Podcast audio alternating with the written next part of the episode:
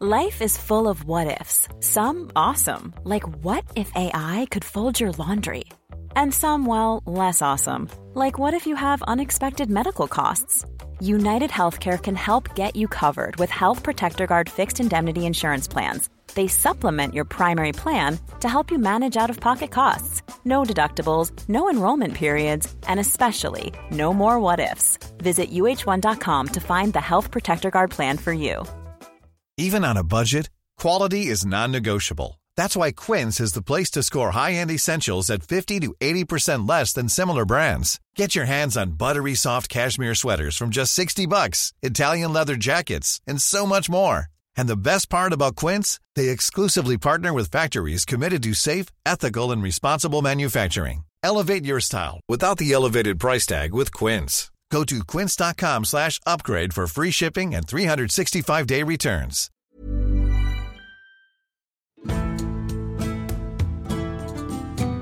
Hello and welcome to Gone Medieval from History Hit. My name is Dr. Cat Jarman and today I'm going to be talking about Saxon London.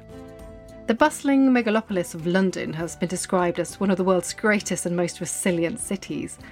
But while the story of modern London is pretty well known, a less familiar side of its history is its development in the early medieval period.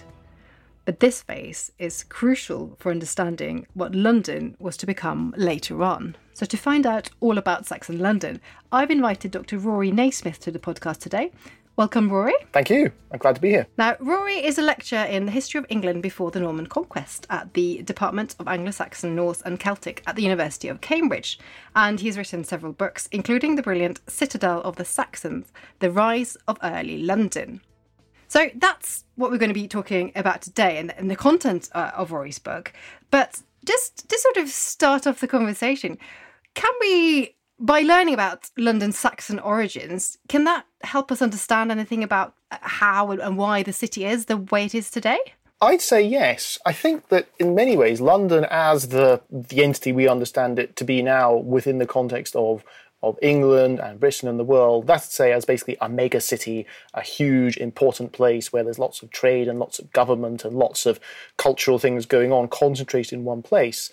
You can trace that back to the the early Middle Ages, and you can see London taking on that role, particularly in in governmental, military, economic terms, very rapidly in the decades around the year 1000. And so it's, it's about then that you start to see it become the, the mega city of England. And it goes on from there to become the mega city of, of Britain and then of the British Empire and, and what it is today.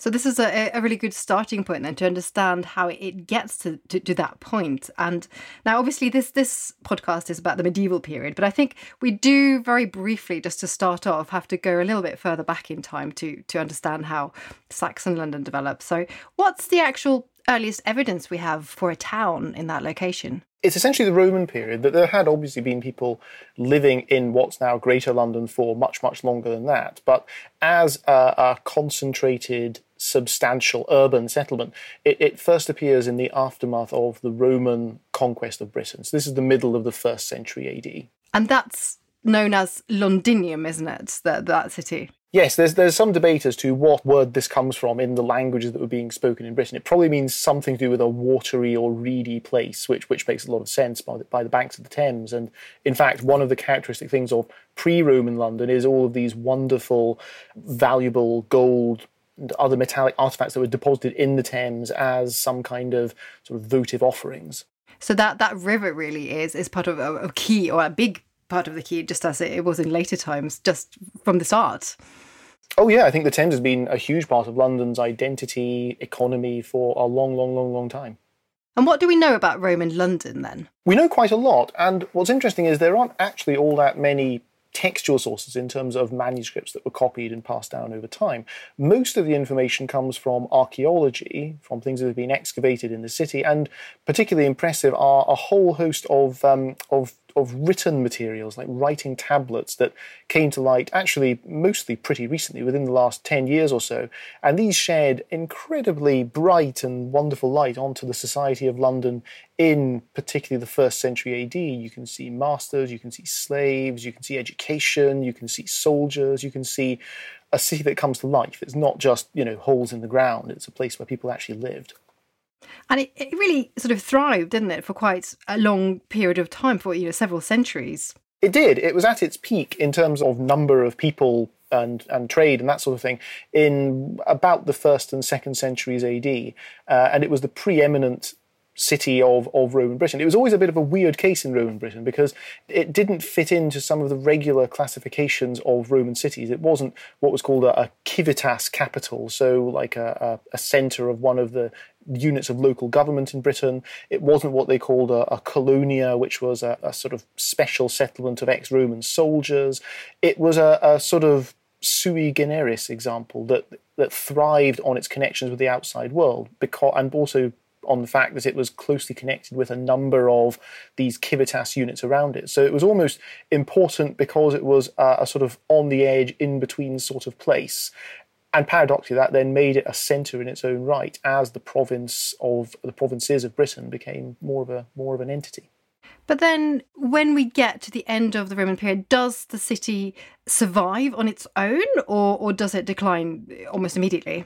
Yes, it declines, well, almost to nothing as far as we can see in the course of the, the 5th century. And it had been in a, a pretty ropey position for quite some time before then. Uh, because London remained one of the focal points of Roman government, there was still relatively large investment and activity. Some parts of the walls were still being worked on and maintained right down to the end of the fourth century. But by that stage, it was a kind of shell with a few administrative institutions and soldiers in it, not that many people actually living there. What activity there was in and around London by that stage and into the fifth century was mostly on the edge of the city. Like there's there's an interesting set of excavations on the edge of what's now um, Trafalgar Square, for example which is well outside the bounds of the former Roman city, which is effectively the city, you know, with a capital C as it is now. Okay, so if we go then to that start of the medieval period, so 500 uh, AD or so, was this sort of almost a bit like a, a ghost town, or were the people living there? Yeah, I choose to imagine it like something out of, you know, pick your sort of fantasy film of choice. You know, like yeah. Tolkien or something. It's a place that's that's full of ruins. It's it's got hardly anyone, if anyone, actually living there on a permanent basis. People would still have known it had been important. They would have known what it was called. There would have been a lot of open land within it, because, of course, most of the buildings of Roman London would have been made of wood, just with a few monumental ones made out of stone. So it would have been an evocative place in the landscape, but not necessarily anymore. In fact, definitely not anymore a hub of actual people and administration and that sort of thing. So, and you, you mentioned some of the archaeology earlier, and um, obviously, I know we hate the, the term dark ages and all of that, but of course, the idea of that is the fact that we, we don't know that much about what, what happens now. So, so, so, what sort of evidence do we really have for those first few centuries? That's a very good question. And the short answer is not very much, which is why, in the case of London, Dark Age, in, in the context of not knowing very much, is really quite apt for the, the 5th and 6th centuries. There's a small smattering of archaeological material from within the city itself. There's a somewhat larger, though still not huge amount of material like early burials, a few settlements from what's now the Greater London area, sort of roughly within the M25. This is something that archaeologists and historians have become more conscious of in about the last 50, 60 years. If you go back to literature from the early 20th century, people talked about there being a, a Romano British enclave around London into the 5th and 6th centuries because they just hadn't found very much in terms of burials and settlements up to that point. That's now no longer accepted. It's now thought that, that the area around London was settled and developed in much the same way as the rest of, of eastern, southeastern Britain. There are references to London in later historical sources that relate to this period. We hear about how there were various battles fought around it in the, the 5th century in the Anglo Saxon Chronicle, but those entries are extremely dubious. They're, they're basically seen as, as, as made up now, as much fantasy as almost as much fantasy as Tolkien was. Yes. Well, I guess a lot of the, the sort of early parts of the Anglo-Saxon Chronicle is just it's filling in some gaps, isn't it? And and then, yeah, you just sort of you don't really know, so you you sort of stick something in there, perhaps that that's yeah. But then if we if we go a bit forward again to the sort of seventh uh, and up towards the ninth century i think the key point then is to understand also some of the wider political situation around london and, and in england in general. So can you just sort of i know that's a that's a big question but just quickly sort of summarize what's going on that then has an impact on the development of saxon london? Well if we think about the period from about the middle of the 7th century onwards England at that stage is made up of a number of, of different kingdoms. And in fact, there's an awful lot of these kingdoms if you if you take them in their, their totality. Some of them are very small and they're usually part of much bigger kind of conglomerate kingdoms. And the major conglomerate kingdoms that had interests in the area around London were Kent to the southeast. Um, there was a kingdom of the East Saxons, which is where we get Essex from. That had been uh, an autonomous kingdom early on, but by the the, the mid to late seventh century, it was effectively part of the, the dominion of the other one of the other major players who were the Mercians. And their power base was really in what's now the West Midlands, but they were moving down into the southeast as well. So you can see the kings of the Mercians active in places like Surrey and Middlesex as well. And the kings of the West Saxons, too, already at this date, sometimes extend to have, have involvement in the London region as well. Now, what's interesting is that in the Roman period, London benefited from having all these different kingdoms, civitas units around it, um, sometimes called tribes. You know, but, but we're talking about areas roughly the size of a county. Um, in the uh, the sort of middle Anglo-Saxon period here, you can see that that sort of profile beginning to come online again. That London is benefiting from the fact it has a number of these different kingdoms, these different agglomerations of power and wealth, and people who want an interest in this this trading centre that's connected also with the seas and the outside world. So again, London being on the Thames, where you can cross over to get north and south, and you can go up or down the river to get in and out, is starting to become once again a place where people come to do business and interact with those from other kingdoms. Yeah, and this is, is exactly what becomes uh, really important in the next step for London, isn't it? So, so if we're moving into what becomes known as Lundenwic, uh, then that that sort of trade and those connections are, hugely important. So, can you explain a bit about that, uh, the the wic element of that? What what are, what are those wics? Well, wic is a, a term from from Old English, which is uh, an element that's often used in place names. It still survives in Ipswich, for example, Sandwich, various others, and it's it means something like specialised settlement. Um, I mean, it's probably not that concrete. It's, it's used for lots of places where it's quite hard to see what the specialised element might have been. But it was a term that was actually used quite generically. But it did apply to a number of these new coastal settlements that developed into a sort of a town. I stress sort of a town because, interestingly, they didn't use terms like in Latin civitas or or some of the others for them, which they reserved more for Roman well, cities that had a Roman history, which had a bishop. Um, Lundenwic was more of a, I think one of the analogies I use in the book is a kind of permanent car boot sale. Um, you know, it's it's it's uh, almost a kind of shanty town uh, where, or, or, sort of permanent, you know, craft fair, something like that. It doesn't have walls, it doesn't have churches, it doesn't have public spaces and monuments in the same way as as we think a city really should, and that's because in contemporary eyes it wasn't really a city as such. It served quite a different purpose, and you went a mile down the river to get to London, the city, um, for those other kind of ceremonial ecclesiastical, administrative purposes.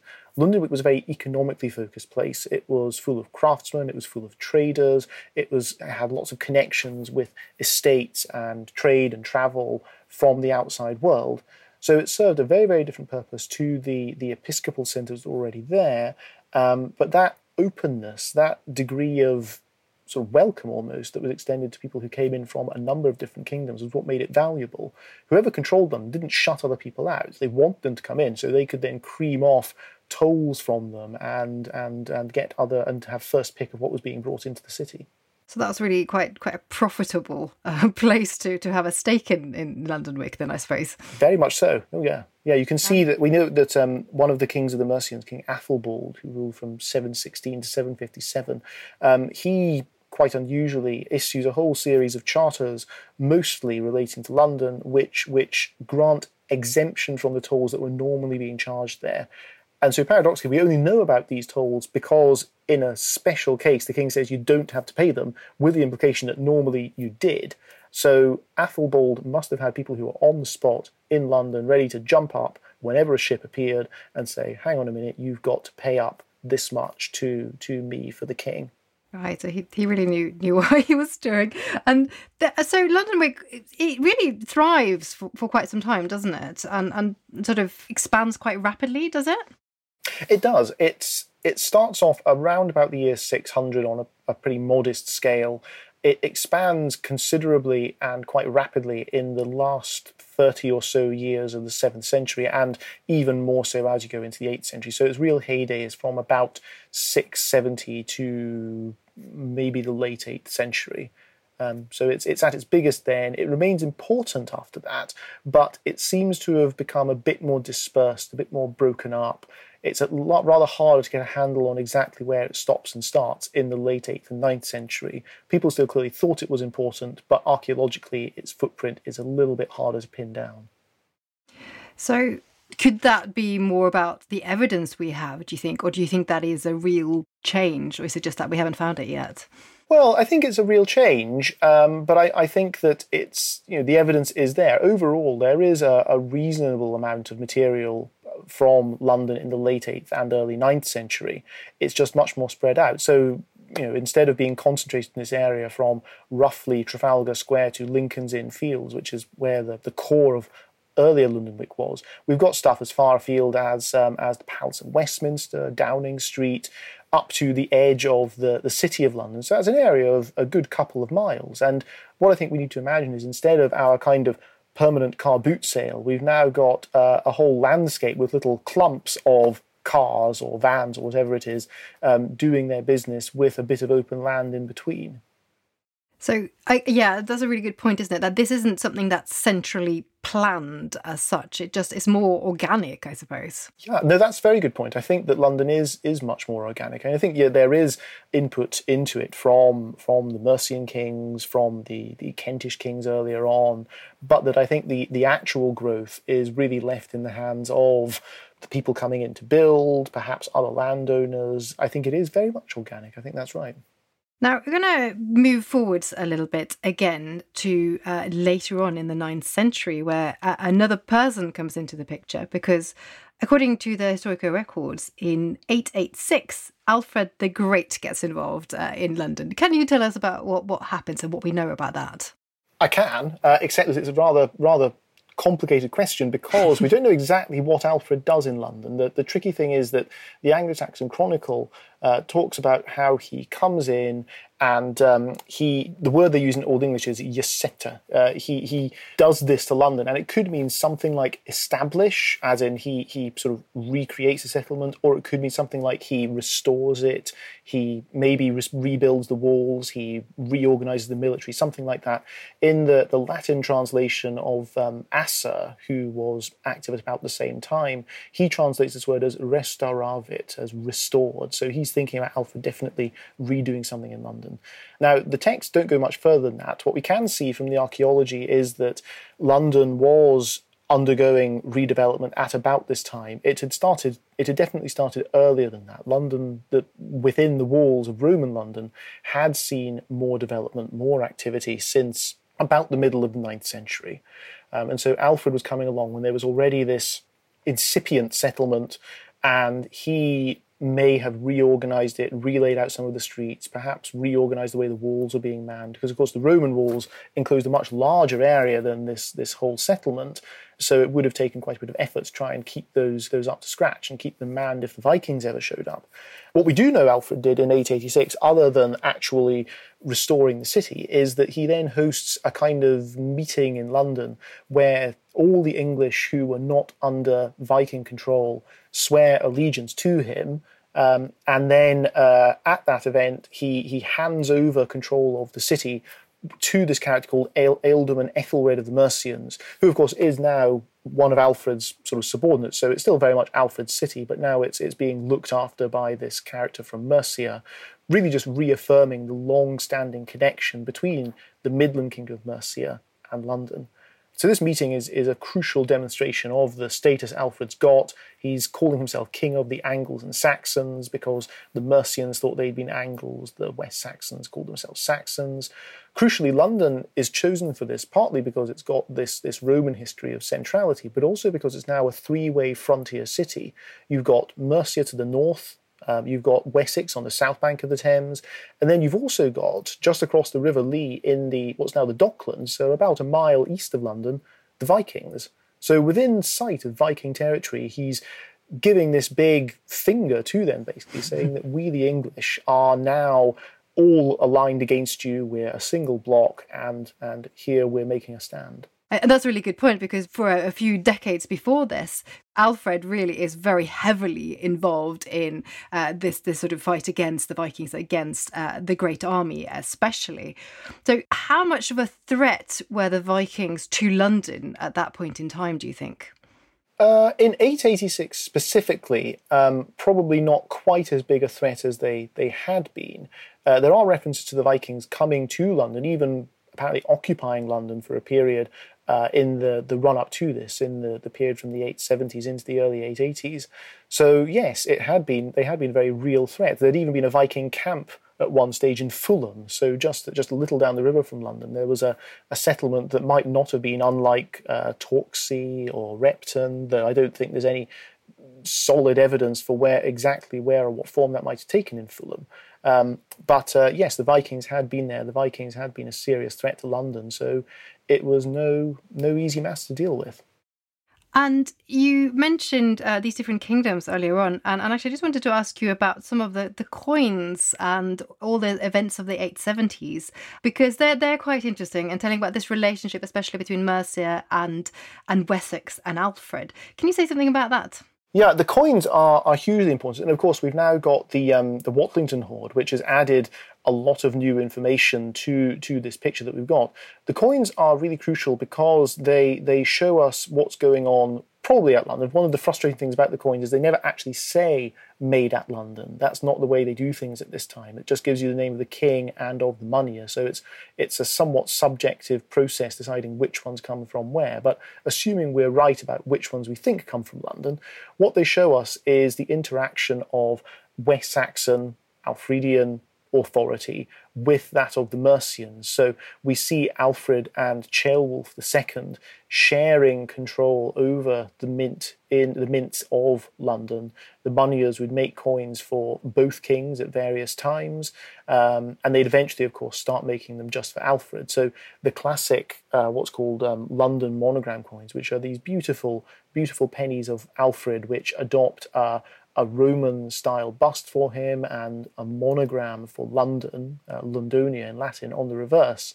These come from about the year 880. So those are the kind of climax of this process where London has gone from being a Mercian city under West Saxon influence to a kind of condominium where Alfred is recognized as an overlord alongside the Mercian king through to a, a place where Alfred is definitely in charge, even though we know there is still a Mercian ruler who's calling himself ruler of London that Alfred is now recognised as, as top dog.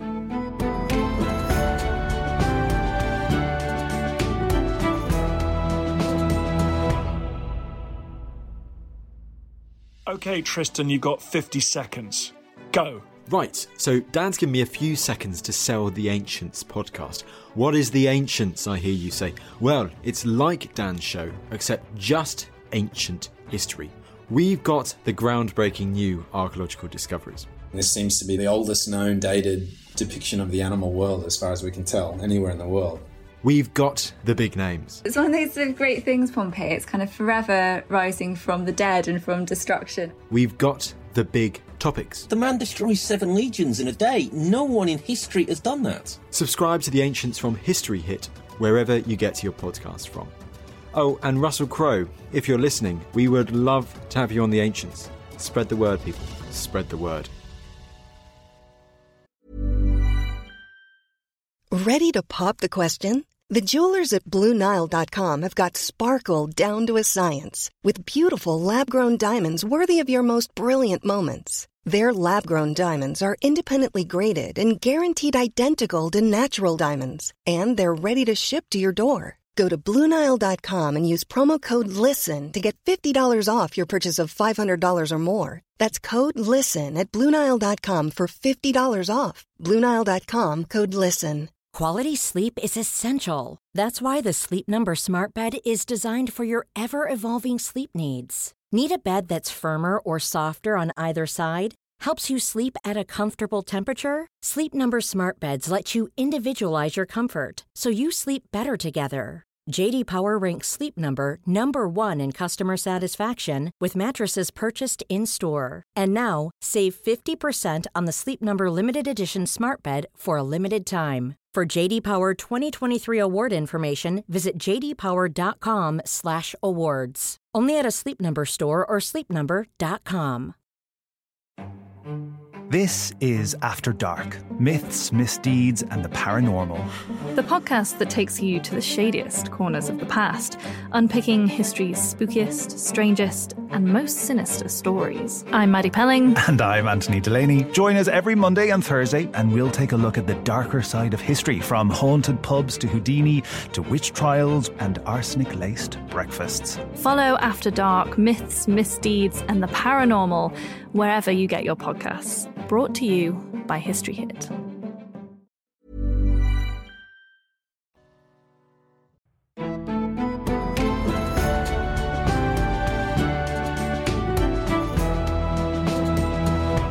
And in, in this time, so if we go towards the end of the 9th century and, and into the, the 10th century, what do we know about life in London at that point and the settlement and, and the people who people who lived there? Do we know much uh, at that point? The main thing I stress is that London at this stage was very small. It was about a kilometre in length, which is to say about two thirds the length of the city, the Roman walled area along the Thames, which is roughly from St Paul's to the Tower of London. It's it's very small, and it only extends a little bit into the city. It's it's probably only got a few thousand people living there. Um, its economic horizons are much more localized than those of Lundenwic had been. Lundenwic was trading with places all over northern Europe. Alfredian London and early 10th century London is much more focused on trade within southern England, up the Thames in particular.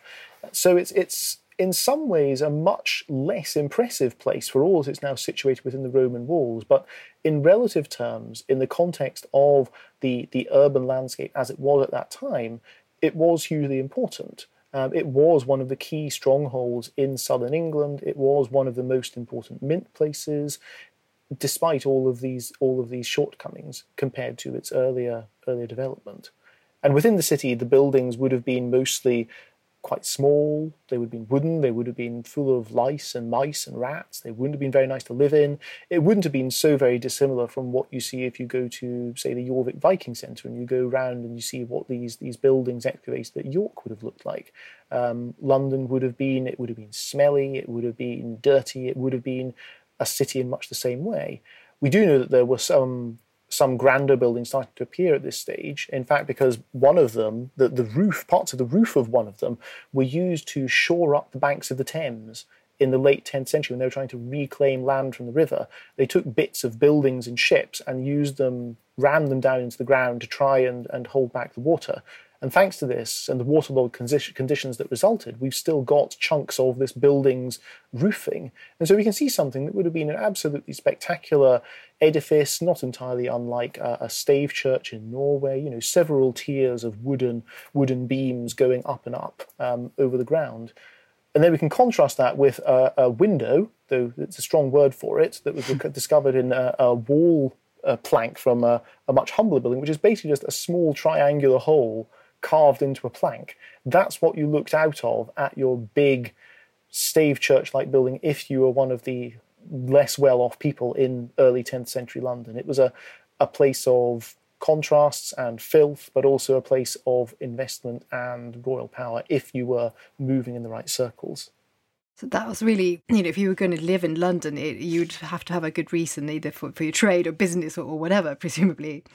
Yeah, or, warfare is the other important thing. Especially, we know that um, in the late 9th century, London is a very, very real part of the, the military arrangements Alfred puts in place against the Vikings, that the Londoners go out and fight, they join other towns and armies to go out and fight, not always terribly well, but they, they certainly give it their all. Yeah, and uh, we're going to move bit further ahead again, I think, just uh, to talk about some more of those threats from the Vikings if we go towards the, the 11th century, so to around the turn of the, the millennium. Now, that's where there's, there's quite, a, quite a few events uh, that are quite crucial. And I wanted to ask you especially about the events uh, around the year 1016. So, mm-hmm. yep. this is the year when Ethelred the Unready dies and, and eventually Knut ends up as the uh, King of England. What sort of role did London play in those events? London plays a very big role in these events. Um, it had become not quite a capital, it's not a permanent base of government, but it had become a sort of de facto centre of Ethelred the Unready's regime by that point, and particularly of his military organisation and of his, his financial organisation. Now, the financial organization was crucial at this point because there were lots of armies in place all the time. Those needed to be supplied, and they were supplied by people raising money. So there was a lot of cash coming in just to keep the, the armies and fleets active, particularly these um, mercenary uh, Vikings that Ethelred had hired on um, in 1012 to, to fight for him against the Vikings. Uh, the other crucial thing about London is that it was where at least some of these major tribute payments to the Viking attackers were being uh, gathered and then handed over. So there's a lot of money flowing into London. Um, it's also still got these these huge Roman walls, um, which are now maintained, um, possibly even sort of restored to some degree.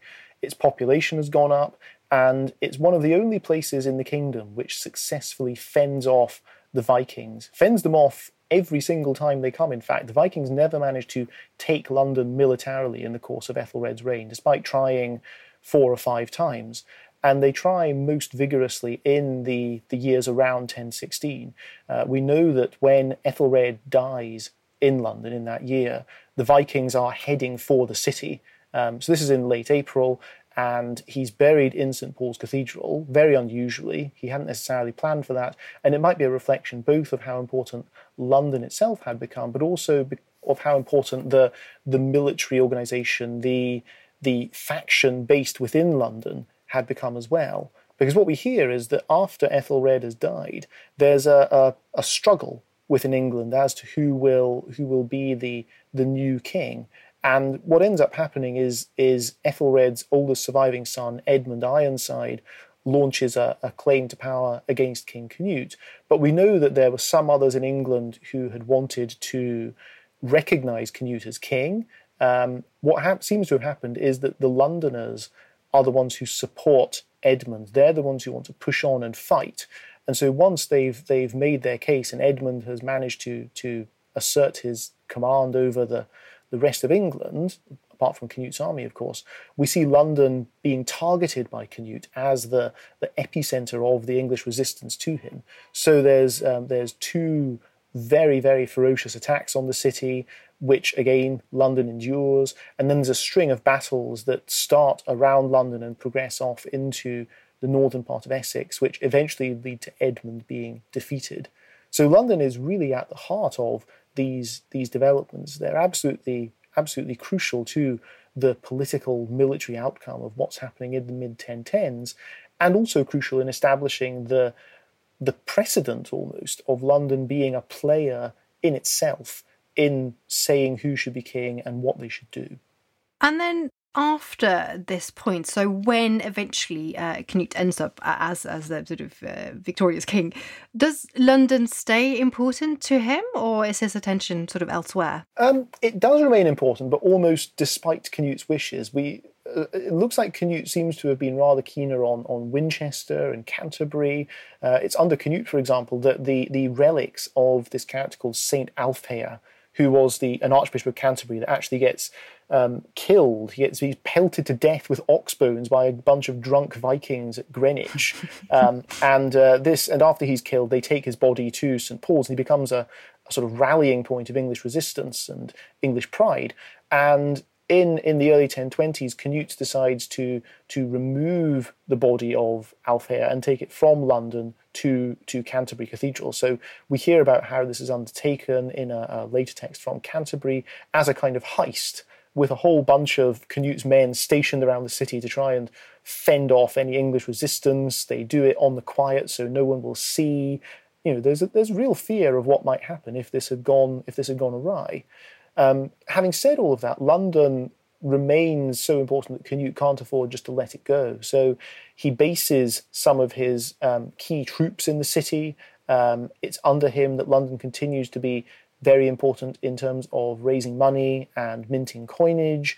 And of course, it's just got lots of people in it and lots of money in it. And he he's to some extent dependent on those those focal points of resources that had already been established before he came along. So, does London grow in size? Does it really become a bigger city at this point? It does. Yes, it's um, yes, it's definitely growing. You can see from about the late tenth century, about the nine nine eighties, nine nineties, you can start to see extension of the area within the Roman walls that's being settled. You can also see uh, Southwark um, across the river being developed at about this time as well. And you can see that about the year 1000, London Bridge is rebuilt in wood for the probably the first time since the Roman period. Um, so yes, London is definitely growing. By the time you get to about the Norman conquest in the middle of the 11th century, it looks like there's now a, a relatively small area within the walled area of London that is not under some sort of development by that stage. And even most of the, the street system that we now know of from the, the, the modern city of London is laid out at around this time. So that sort of brings us towards the end, really, of, of the Anglo-Saxon period. So you just mentioned the Norman conquests, but if we go just just sort of briefly at the end to, to the events around 1066, um, does London have a, a, an important part to play there as well? It does, yes. Um, William the Conqueror comes over and of course wins the Battle of Hastings. But what's crucial, where, where London comes in, is is what happens next, because he goes on a, a long, rather circuitous march round through Kent, which is aiming at coming to London. Uh, coming to London. So what he does is approach it from the south, and he, he sends a group of knights to try and come at it through Southwark. They are fought off by the Londoners, and this is something that the Norman chroniclers really emphasize about London that it's big, it's rich, it's well defended, and it's belligerent. So it's actually very much like the, the profile of the city that developed under Ethelred. That we, we think nowadays of cities as places that are, you know, soft and weak and not particularly great in military terms, but this was emphatically not the case in the early Middle Ages. In the 10th, 11th century, cities, or at least cities like London, were the, the hard points in resistance because they not only had the defences, they had the people and they had the resources to use them. So London would have been a very tough nut to crack if William had actually had to try and do so. What he does is take the bulk of his army and he heads off further down the Thames. He crosses at Wallingford. Uh, this is now getting into November, December 1066, and so he ends up coming towards London from the north. Um, now, there's a, a, a, an attempted new new regime being set up in London at this time under this character called Edgar the Atheling, who was the the, the great nephew of Edward the Edward the Confessor, and this is he's basically a boy. He's a teenager at this stage, so there's not not a great deal of um, of real hope being put in this, I don't think. But there are a number of major aristocrats and bishops who are in London trying to hedge their bets on whether Edgar's claim might be the one to follow.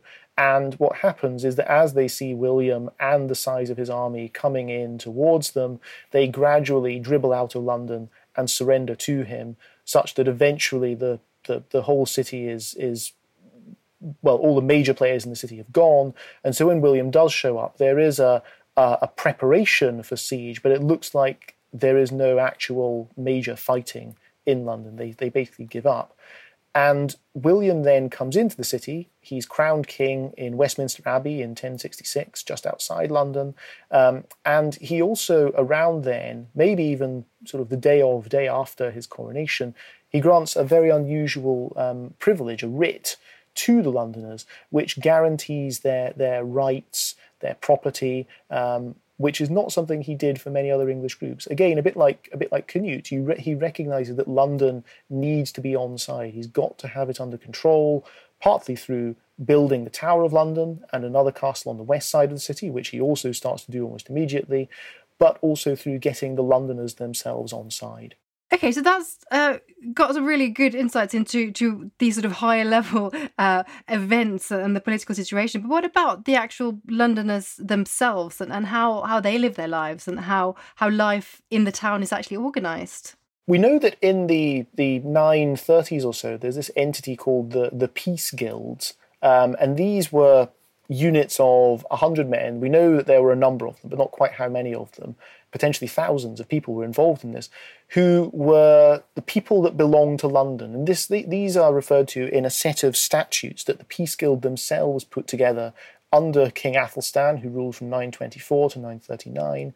And these are a wonderful, wonderful set of information for telling us about how this group wanted to try and assert themselves and deal with other communities around them. Basically, they're claiming legal autonomy in the same way as other communities in Anglo Saxon England at the period, which meant that they said, hey, we should be able to go and pursue, catch, and potentially kill or punish anyone who wrongs us, anyone who steals from us. We want to go and chase them across the home counties, catch them, and then the first person who, who kill the first person who lands a blow will get a reward you know, they're positively encouraging the Londoners to mount up and head off in hot pursuit of of people who wronged them. So it's it's almost meant as a a deterrent. You know, they may well have done this, but I think the threat of them possibly doing this was more important. It was saying that London and the Londoners were a force to be reckoned with. Now, what's interesting is that this document is not just everyone who lives in the city, it's actually only some people who live in the city. We know that it includes people who are rich. We know it includes people who are poor. We know it includes women because uh, widows um, who don't have enough money to pay their normal subscription fee get to, be a member for free. We also know that they had they had their own property, they had their own money. They were a very organized operation, um, and it gives us a flavour of just how structured and organised Londoners were. And this might have been the basis for their military organisation in earlier times.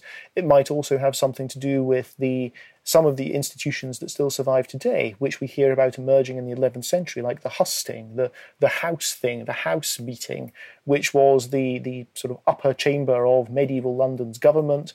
We know that this existed by the early years of the 11th century and that it was uh, uh, an important entity for deciding conflicts within the city.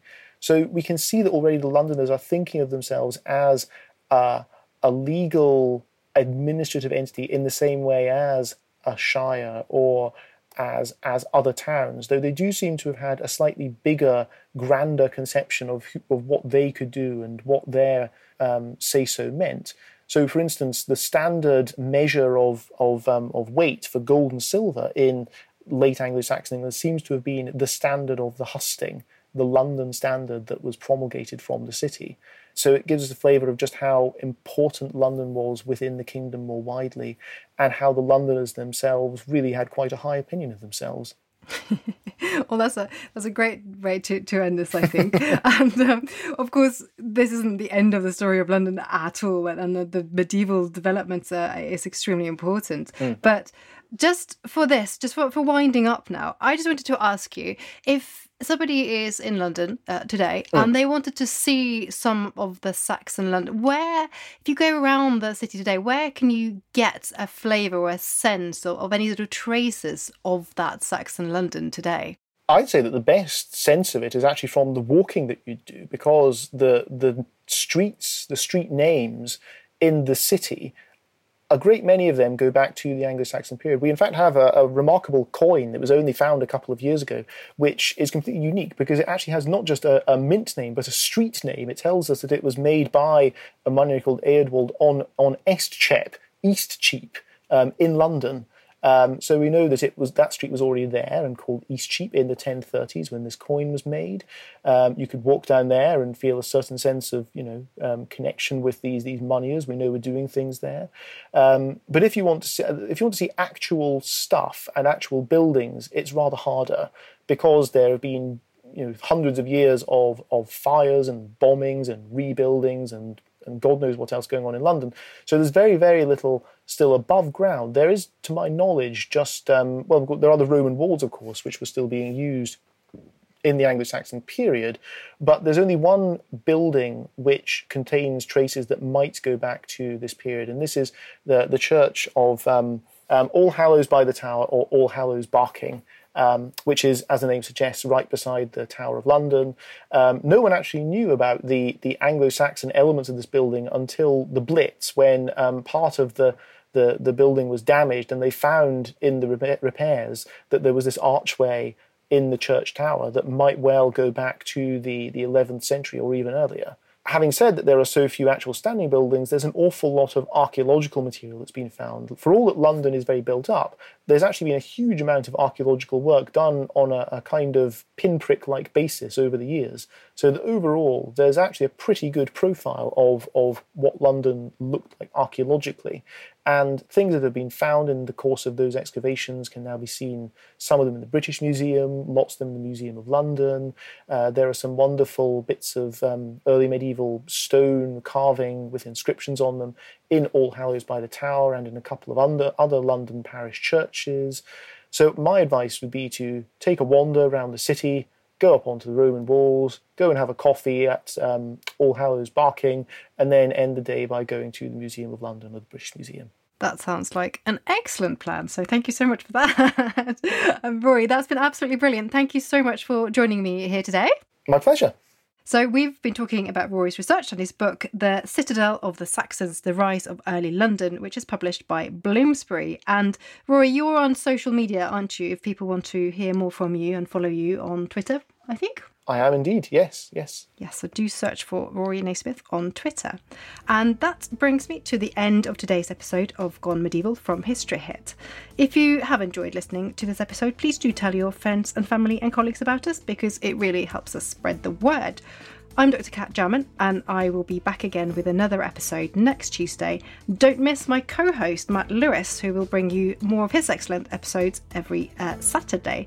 And thank you for listening, and have a great week.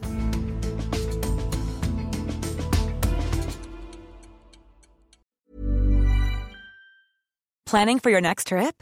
Elevate your travel style with Quince. Quince has all the jet setting essentials you'll want for your next getaway, like European linen premium luggage options, buttery soft Italian leather bags, and so much more. And is all priced at 50 to 80% less than similar brands. Plus, Quince only works with factories that use safe and ethical manufacturing practices.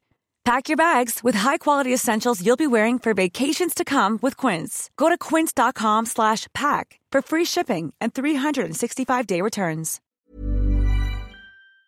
Thank you for listening to this episode of Gone Medieval. Please follow this show wherever you get your podcasts. It really helps us out, and you'll be doing me a big favour.